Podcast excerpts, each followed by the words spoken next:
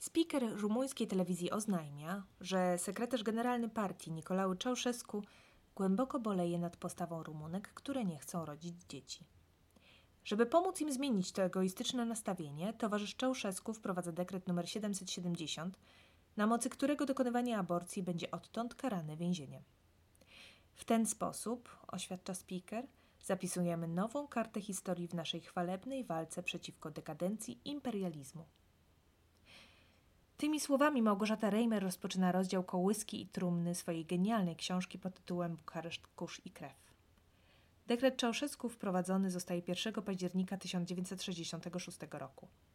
I kto by pomyślał, że dokładnie pięćdziesiąt lat później na ulice całego świata, w tym i Bukaresztu, wyjdą masowo ludzie w poparciu czarnych protestów Polek i Polaków przeciwko zaostrzeniu już i tak rygorystycznego prawa aborcyjnego w Polsce. Przypadek sprawił, że czarny marsz w Bukareszcie zorganizowałam wtedy ja. To była przygoda, o której chcę Ci dzisiaj opowiedzieć. Cześć, to Zalatana. Co tydzień opowiem Ci o tym, co mi się przytrafiło, co mnie zirytowało lub zachwyciło. O życiu na emigracji, o rodzicielstwie, o naszych podróżach i o próbach byciu eko. Zapraszam!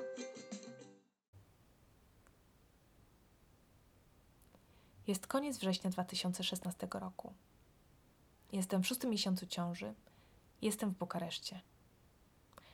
I wzbiera we mnie olbrzymia złość. Taka, która, wiesz, kipi uszami, wylewa się. Czuję się pewnie tak, jak miliony Polek i Polaków. No bo pod obrady Sejmu wówczas wtrafił projekt obywatelski zakazujący całkowicie aborcję. Aborcję, która i tak w Polsce jest dozwolona tylko i wyłącznie w skrajnych przypadkach. Teraz ma być zakazana całkowicie i mój poziom frustracji i przerażenia potęguje fakt, że jestem w ciąży i że jestem w ciąży z dziewczynką. Jestem przerażona tym, co, co, co ze sobą taki um, zakaz może nieść. I wiem już na pewno, że muszę koniecznie, muszę dać temu wyraz publicznie.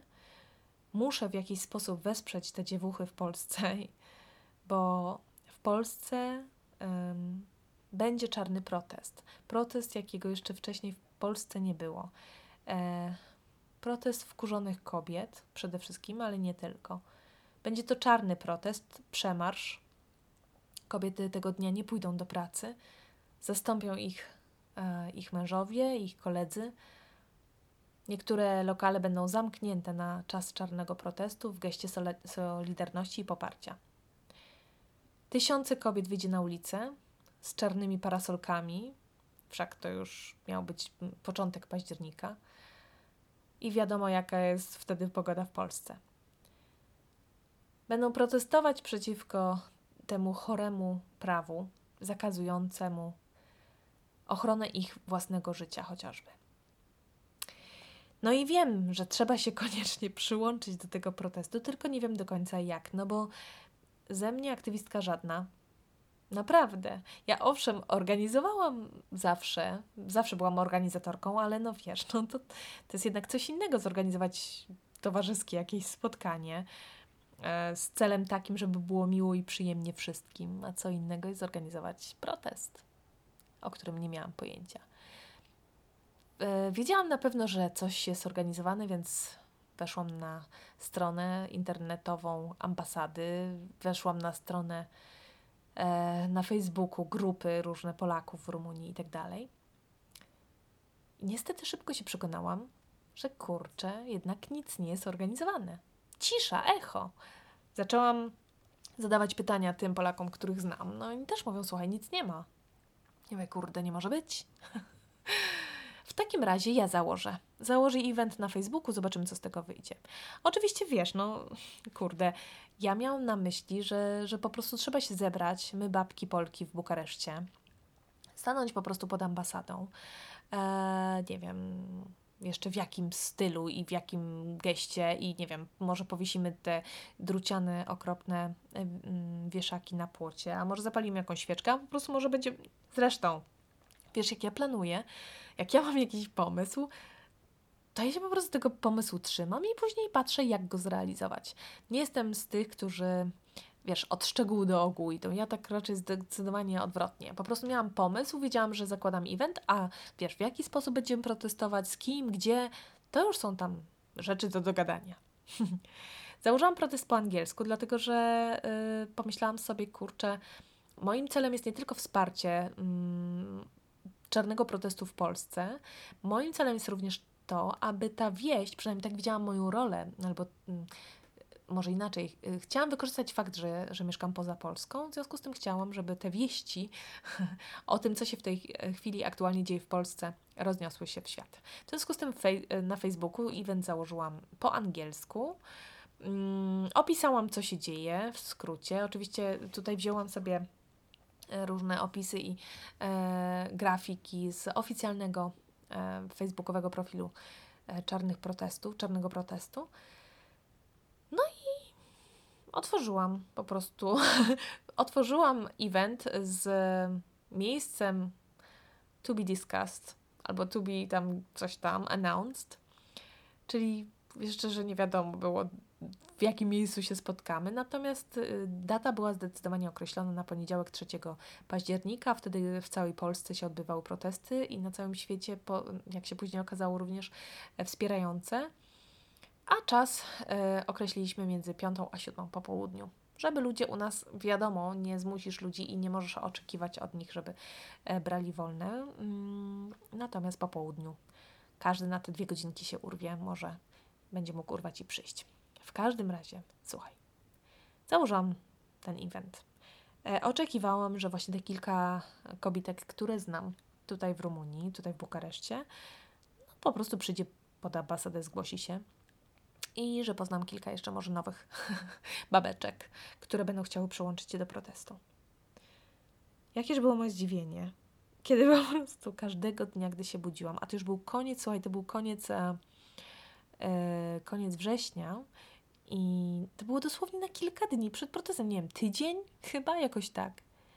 Każdego dnia, gdy się budziłam, to nie mogłam po prostu dowie- uwierzyć, co widzę na tym liczniku tego eventu.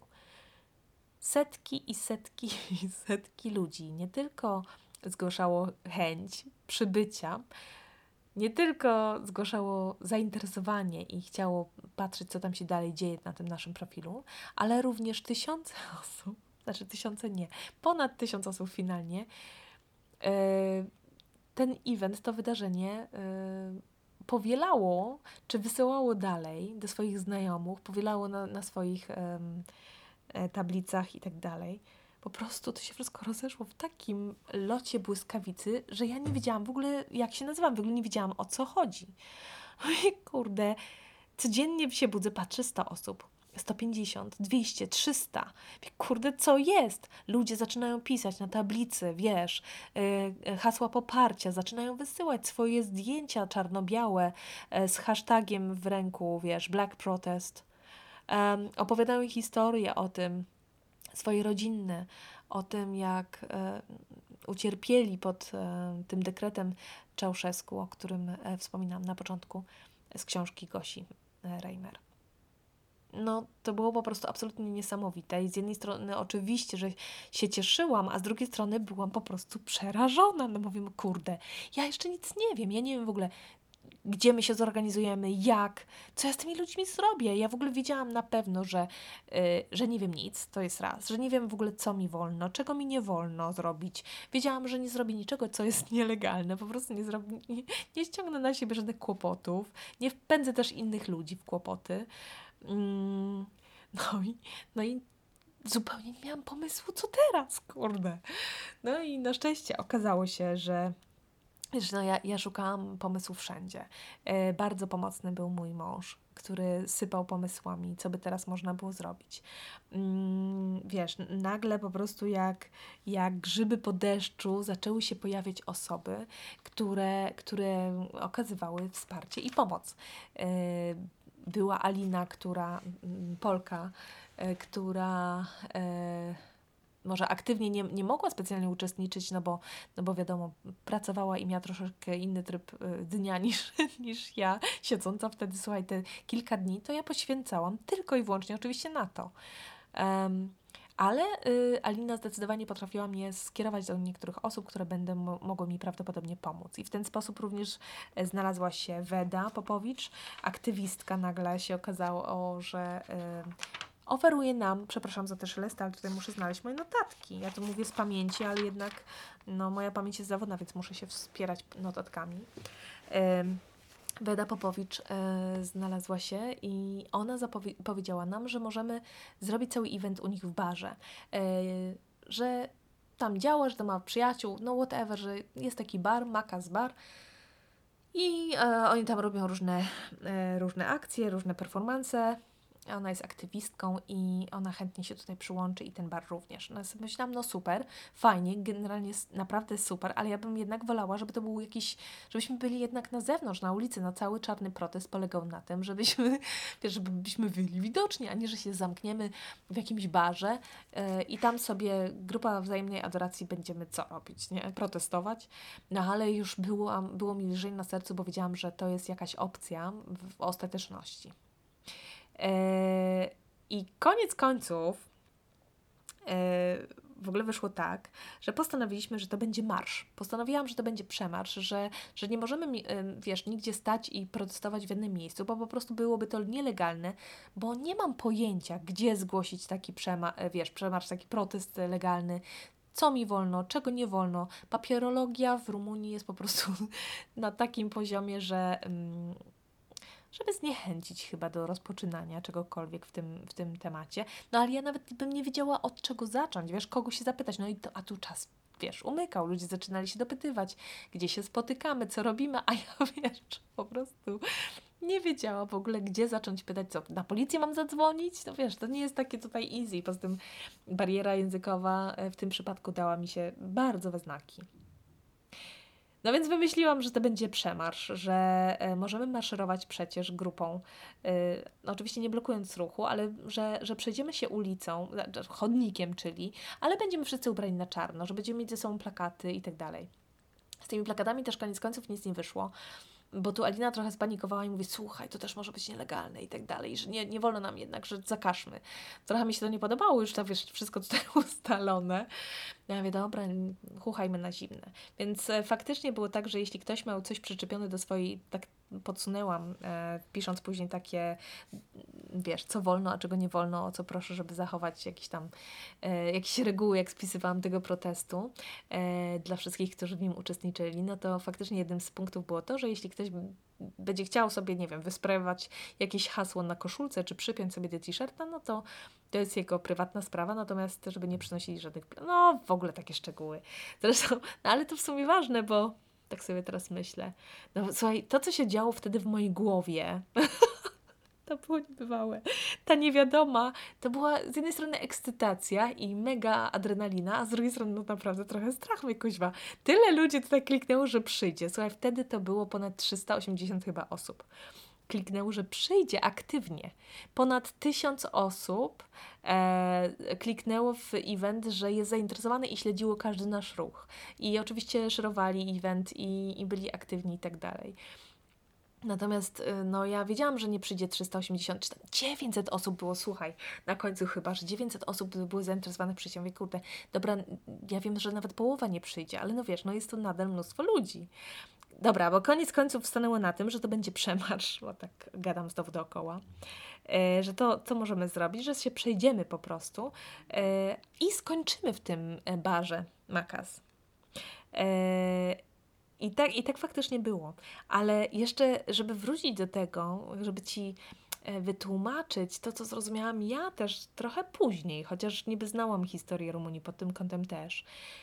Um, nie zdawałam sobie do końca sprawy z tego, jak bardzo um, ten dekret, um, który wydał Ceaușescu, ten zakaz aborcji wówczas, um, jak bardzo on siedzi głęboko, jak e, wielką ranę spowodował i jak wielki bunt e, i oburzenie wywoła jakby wspomnienie tego, tego całego procesu, procederu um, i, i ta myśl, w zasadzie przecież w młodym pokoleniu, że w kraju, innym kraju um, europejskim i to jeszcze w Polsce, w takim kraju, który, którym Rumunia ma...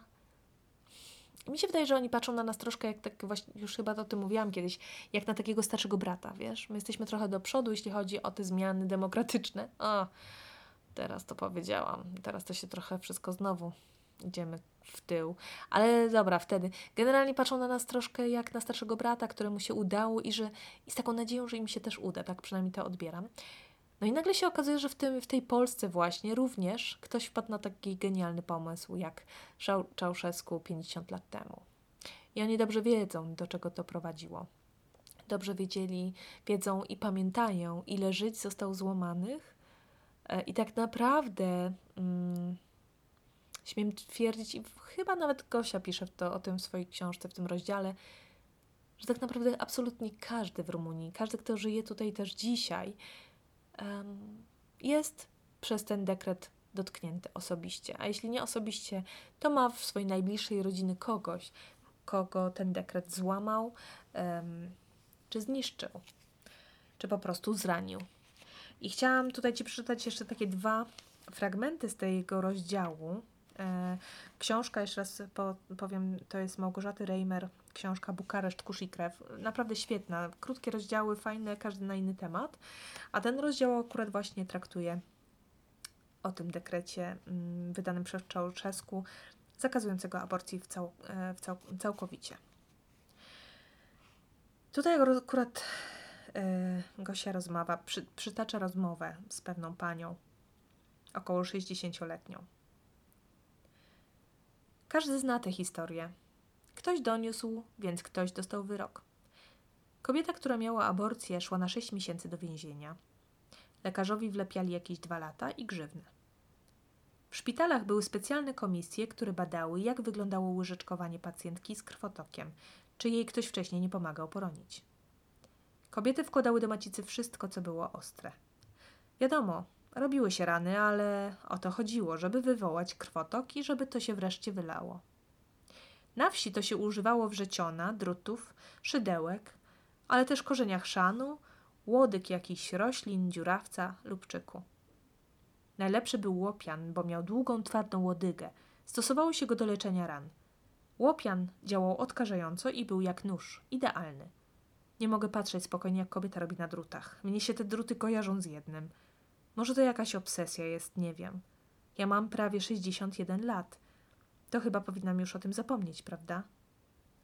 Wyjechaliśmy z mężem za miasto niedawno. On łowi ryby.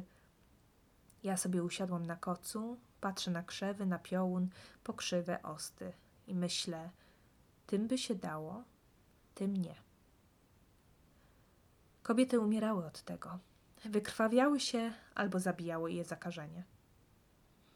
A nie wolno było udzielić pomocy krwawiącej kobiecie, póki nie wyda tego, kto przeprowadził aborcję. To sobie pani może wyobrazić, jaki to był wybór. Trafiali na przykład na trop akuszerki, a ona miała w ciągu ostatniego miesiąca trzy kobiety u siebie. No to trafiali też do tych kobiet. A u nich w domu podwoje, troje dzieci. I nikt się nie zastanawia, co z nimi będzie, jak matka trafi do więzienia. Tyle złamanych ludzkich życiorysów. Pani Joanna uśmiecha się do siebie, kręci głową, jakby nie mogła uwierzyć w to, co mówi. Oczywiście, że miałam aborcję, jak każda. Ciągnie. Trzy razy przeszłam skrobankę, za każdym razem koleżanki pomogły mi go, kogoś znaleźć. Wszystko szło pocztą pantoflową. Ten albo ta robi za tyle i tyle. Dentysta, mechanik, akuszerka. Nieważne, czy po medycynie, ważne, żeby to była zaufana osoba. Raz poroniłam sama. Wywołałam krwawienie i musiałam pójść do szpitala. Bałam się bardzo, ale trafiłam na dobrego człowieka, bo zgodził się wpisać w papiery poronienie samoistne. Nawet o nic nie pytał. Kobiety kombinowały z cesarkami. Jak dwa razy miałaś cesarskie cięcie, to przysługiwała ci potem legalna aborcja. Ale trudno było przekupić lekarza, żeby się zgodził, bo każdego roku był limit cesarek na szpital. Co dziesiąty poród mógł się tak zakończyć, więc lekarze stosowali ją tylko wtedy, kiedy naprawdę było zagrożenie życia. Mam syna. O tamtych dzieciach nie myślę i powiem pani, żadna kobieta, która przeszła przez to piekło, nie zastanawia się, czy to wszystko było moralne, czy nie. To nie była sprawa moralności, tylko godności. Jak tylko mogłyśmy, walczyłyśmy, żeby normalnie żyć w tych nienormalnych czasach.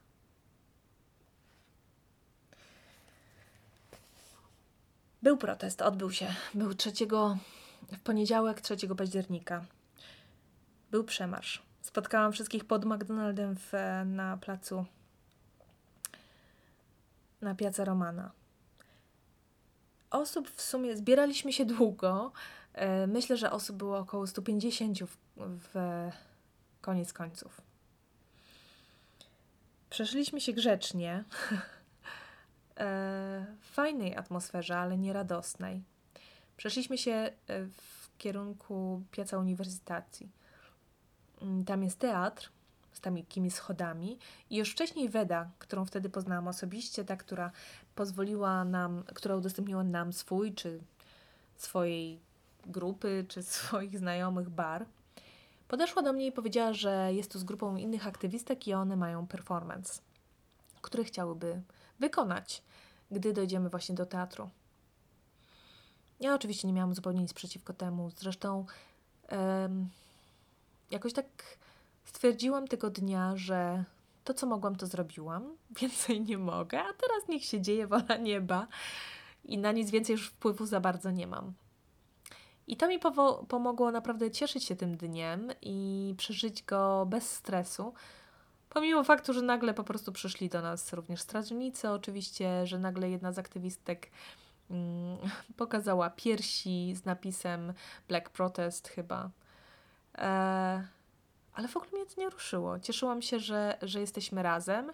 E, cieszyłam się, że udało nam się przejść, że udało nam się wytłumaczyć strażnikom, o co nam chodzi, że jesteśmy pokojowym przemarszem po prostu i za chwilę idziemy dalej. Gdy doszliśmy do ym, teatru, odbył się ten performance, o którym mówiła Veda. Ja zupełnie nie wiedziałam, co to jest, ale tak jak mówiłam Ci, w ogóle mnie to już nie, przesz- nie przejmowało. Wiedziałam jakoś tak, miałam wrażenie też, że każdy w tej chwili jest na swoje, yy, na swoje ryzyko. I nie chcąc też narażać innych, usunęłam y, współorganizatorów oficjalnych z, z eventu, żeby po prostu nikogo nara- nie narażać, a i tak koniec końców przecież wszystko zorganizowałam, tak naprawdę ja.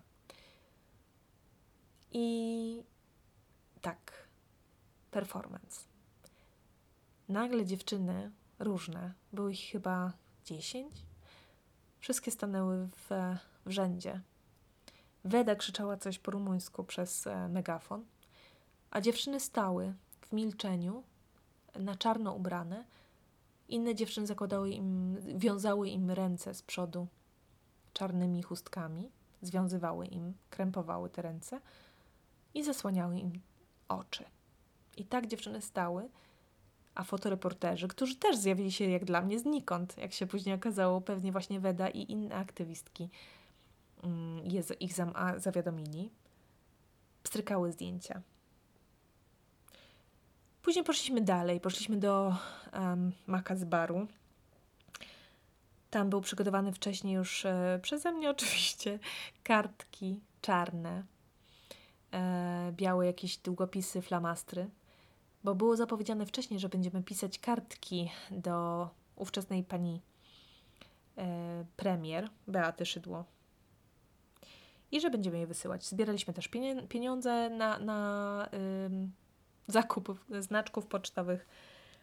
I taki, taki właśnie był cel tak naprawdę y, już tam bycia na miejscu. Wymieniałyśmy się doświadczeniami, były wywiady przeprowadzane tam na miejscu, y, film był kręcony, różne y, też wypowiedzi różnych osób do, do tego filmu krótkiego, który się później ukazał też i który wrzuciłam na, na stronę eventu. Atmosfera już była rozluźniona, e, ale nadal poważna. Dziewczyny stawały na tle swoich mm, namalowanych przez siebie mm, plakatów. E, stawały do zdjęcia ubrane na czarno z hashtagami. Później te zdjęcia krążyły po sieci, po ich social network, networkach, sieciach. Mm, To było niesamowite przeżycie i to ile osób e, chciało napisać naprawdę coś od siebie do pani Beaty Szydło i pozdrowienia jej wysłać, to też było niesamowite. Szczególnie zapamiętałam jedną dziewczynę, Dianę, która nie zdecydowała się wrzucić kartki po prostu na, na, do innych kartek, tylko przy, odszukała mnie w, tych, w tym barze, podeszła do mnie i wręczyła mi tą kartkę osobiście. Na tej kartce było spisane jej doświadczenie, jej historia. Okazuje się, że jest bardzo schorowana. Schorowana do tego stopnia, że prawdopodobnie sama nie będzie miała, mogła mieć dzieci. I krótko opisała swoją historię życia, w zasadzie cierpienia jednego wielkiego. Po czym pisze, że było niechcianym dzieckiem. Jest dzieckiem, jako efekt, jest efektem nieudanej aborcji. A mimo to uważa, że jej matka miała absolutne prawo jej dokonać i każda kobieta powinna mieć to prawo do decydowania o tym, czy zachować e, ciążę, czy nie.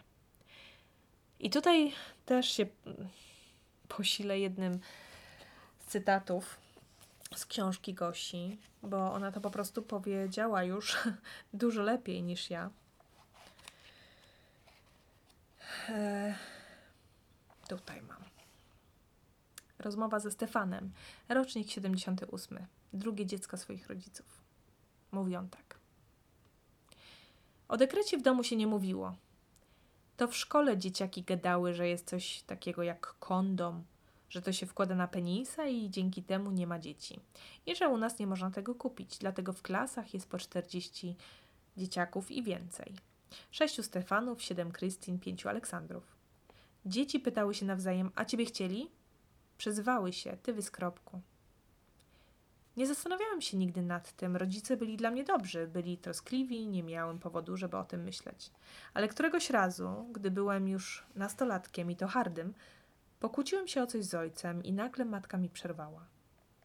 Zastanów się, co mówisz, bo gdyby nie ojciec, nie byłoby cię na świecie. Od razu zrozumiałem, o co jej chodzi. Przypomniałem sobie wszystko, o czym się rozmawiało na przerwach. Że nasze matki robiły skrobanki w domach, w kuchni, w łazience, na ceracie. Że nigdy o tym nie opowiadają i że lepiej ich o nic nie pytać.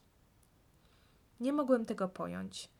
Moja matka, lekarka, wykształcona, silna kobieta, też mogła dokonać aborcji? Kilka tygodni później, gdy gotowała zupę, zapytałem ją, czy przerwała ciążę, a ona ze wzruszeniem ramionami powiedziała: raz tu w kuchni, na stole, a drugi raz na tapczanie w dużym pokoju. Jak gdyby nigdy nic, stała dalej przy kuchence i mieszała w garnku. Wyszedłem z kuchni i popłakałem się. Nigdy więcej nie zapytałem jej ani o dekret, ani o aborcję. W tysiąc dziewięćset sześćdziesiątym siódmym roku w Rumunii przechodzi na świat dwa razy więcej niemowląt niż jeszcze rok wcześniej. Dzieci z tego rocznika rekordowego w historii kraju, jak żadne inne, poczują na własnej skórze niewydolność państwa. Zabraknie dla nich miejsc w żłobkach, przedszkolach, szkołach. Zabraknie dla nich pracy i mieszkań. Gdy w tysiąc dziewięćset osiemdziesiątym dziewiątym roku wybuchnie rewolucja, dekreciaki, jak mówi się w Rumunii na dzieci wyżu demograficznego z pierwszych lat po przyjęciu dekretu, będą wkraczały w dorosłość i będą zdawać sobie sprawę, że w komunistycznej, upadłej Rumunii nie ma dla nich przyszłości. Będą rozgoryczone i wściekłe i będą chciały śmierci tego, który sprowadził je na świat. Śmierci ojca narodu. Gdy Diana przyszła do mnie, Diana przyszła do mnie z tą swoją kartką i ja przeczytałam ją. Nie mogłam powstrzymać łez. Przytuliłam ją mocno, bo... Mm, Ona była dla mnie unaocznieniem całego tego okrucieństwa. Tego, co może za sobą nieść, albo co niesie za sobą zakaz całkowitej aborcji. Jeszcze bardziej zrozumiałam, że jest o co walczyć i jeszcze bardziej się ucieszyłam, że mogłam poznać tych ludzi i ich historię i że mogłam wziąć udział w tym czymś tak bardzo ważnym. I zupełnym przypadkiem jeszcze się okazuje, że mogłam, współtwor- że mogłam tworzyć taki event. Odzew tego eventu koniec końców był niesamowity. Ponad półtora tysiąca ludzi zszerowało ten event na swoim wallu czy na różnych grupach. Ponad tysiąc osób, tysiąc trzysta okazało zainteresowanie i śledziło nasze ruchy. A ponad trzysta osiemdziesiąt zadeklarowało, że przyjdzie. Niesamowite było to, gdy nagle okazało się, że na okładce The Independent jest zdjęcie. Zdjęcie dziewczyny z przewiązaną opaską czarną na oczach i z zaknoblowanymi rękami, związanymi czarnym szalikiem. To zdjęcie pochodziło od nas, z Bukaresztu, z tego performance, który zorganizowała Veda. Było też podpisane, że to jest stąd. To zdjęcie trafiło na okładkę The Independent i to zdjęcie powieliło również Frankfurter Allgemeine Zeitung czy Wyborcza chociażby. Później też e, mogłam jeszcze udzielić wywiadu o sytuacji w Polsce do Romania Insider. To jest taki mm, informacyjny portal po angielsku. No, odzew był niesamowity i również później wiele osób pytało, jak sytuacja wygląda i czy coś udało się za- zdziałać. Trzy dni później, szóstego października, Sejm większością głosów odrzuca ten straszny projekt obywatelski. No ale znów, niecałe trzy i pół roku później, zarówno ja, jak i miliony Polek i Polaków znów czujemy wściekłość, wkurw i złość, bo temat kurna znów wraca i wybija jak przepełnione szambo. To jest nie do wiary, kurwa, nie do wiary. Hmm. Zdjęcia i filmy z naszego marszu z dwa tysiące szesnastego roku wrzucę na Facebooka oraz na mój Instagram Zalatana Mama. W wyróżnionych relacjach będzie do odcinka do znalezienia, także koniecznie zajrzyj tam. A jako bonus do odcinka przeczytałam również dla Ciebie cały rozdział kołyski i trumny z książki Małgorzaty Rejmer Bukareszt, kurz i krew. Znajdziesz go w osobnym nagraniu. Do usłyszenia za tydzień.